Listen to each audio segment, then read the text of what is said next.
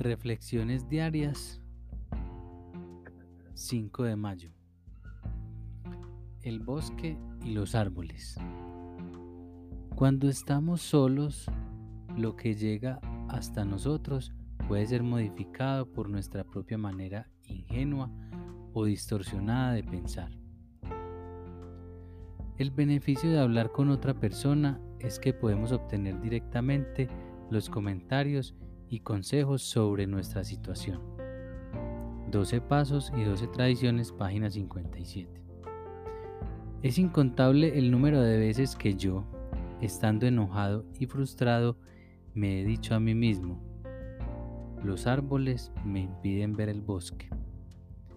Finalmente me di cuenta de que cuando estoy sufriendo de esa manera, lo que necesito es que alguien que me pueda ayudar a distinguir el bosque y los árboles. Alguien que pueda sugerirme un mejor camino a seguir, que me pueda ayudar a apagar los incendios y a evitar las rocas y escollos peligrosos. Cuando estoy en el bosque le pido a Dios que me dé valor para llamar a un miembro de A.